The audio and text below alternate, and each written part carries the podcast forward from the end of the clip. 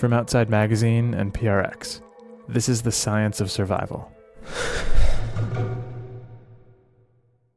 hey, everybody, this is Peter Frick-Wright, and we are currently working hard on a couple of episodes that will be finished soon, but aren't quite ready yet. So, in the meantime, we wanted to bring you a moment from our last story about Phil Broskovic and his experience recovering from a lightning strike. We were deep into the interview, and he told us this really terrible, amazing story. But since it didn't have anything to do with lightning, it didn't make the episode. A quick word before we start the story includes first hand details of a graphic accident and audio of someone's death. It can be tough to listen to, so be advised.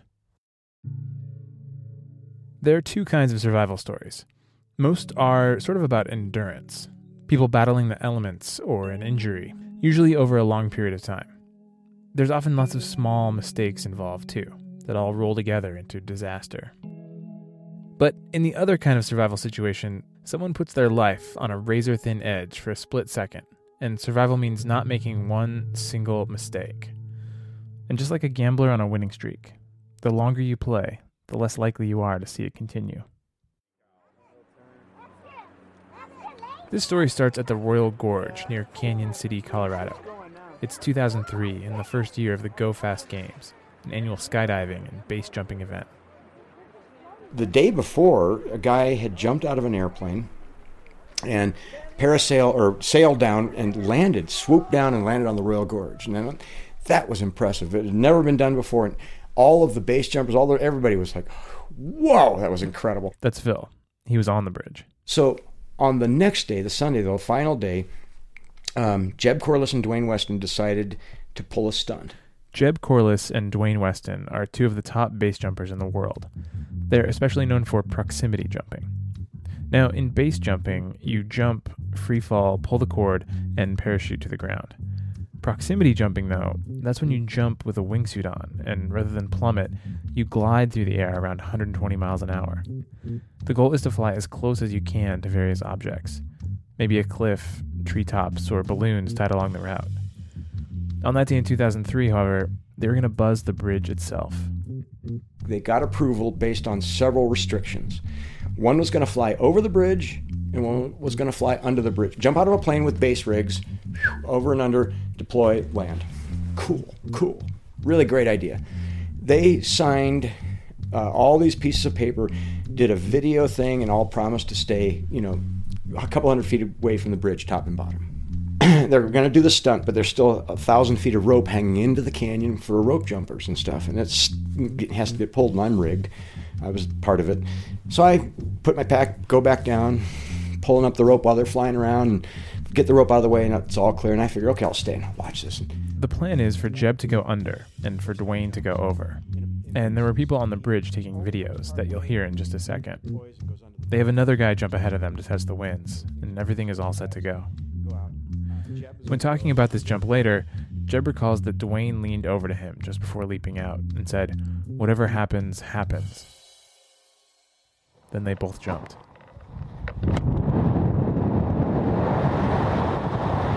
We're watching Dwain Weston, and he's flying, but then all of a sudden he dips his arms on his feet, and he, what he's doing is he's losing altitude, deliberately dropping altitude. And unbeknownst to all of us, he has altered the plan. He's not going to try to fly 100 feet over the bridge. He wants to fly through the damn bridge, between above the railing and below the suspension cable and between the two you know, riser cables, a very small window. And uh, after about the second, third time he's you know, dropped altitude, the base jumpers and myself are all going, wait a minute, wait a minute, wait, he, he's too low, he's too low. And sure enough, um, he, at the very last moment, he dipped his left hand to turn, and anytime you turn in a wingsuit, you drop altitude right away. And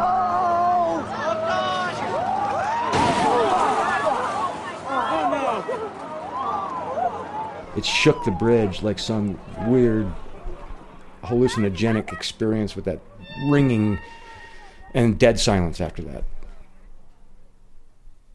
Jeb, the other jumper in the stunt, landed safely. Phil and everyone else who had just watched this all happen, they were in shock. They didn't know what to do.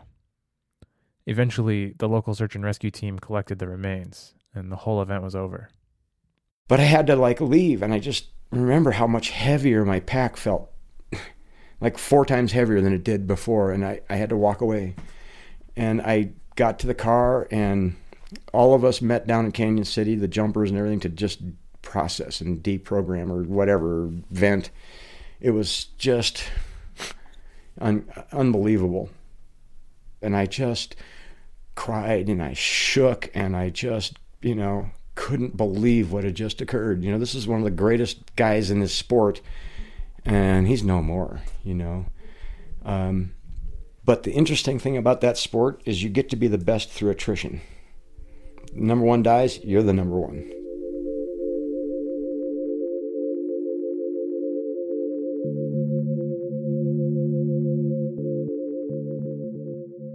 When you talk to base jumpers and wingsuiters, you hear a lot about how they live for the sport and how jumping is the only time they feel alive. I think anyone who enjoys an adrenaline sport can relate to that. I know I can. But the other thing a lot of base jumpers say, that you don't hear as much, is that if you decide to take up the sport, no matter how careful or conservative you are, you're going to make friends and then you're going to watch some of them die. And that's just how it works. One study found that 76% of wingsuiters had witnessed death or serious injury. Someone dies base jumping about every two weeks on average. Base jumpers say you should find a way to make peace with that before you start. I think deep down we all want to fly, but it's not all weightless joy.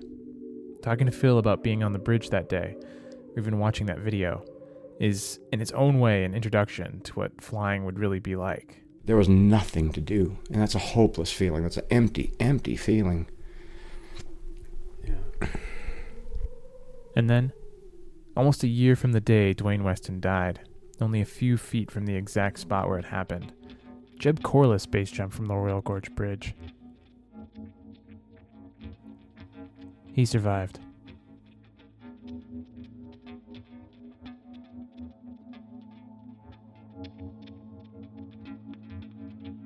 This piece was produced by Alex Ward.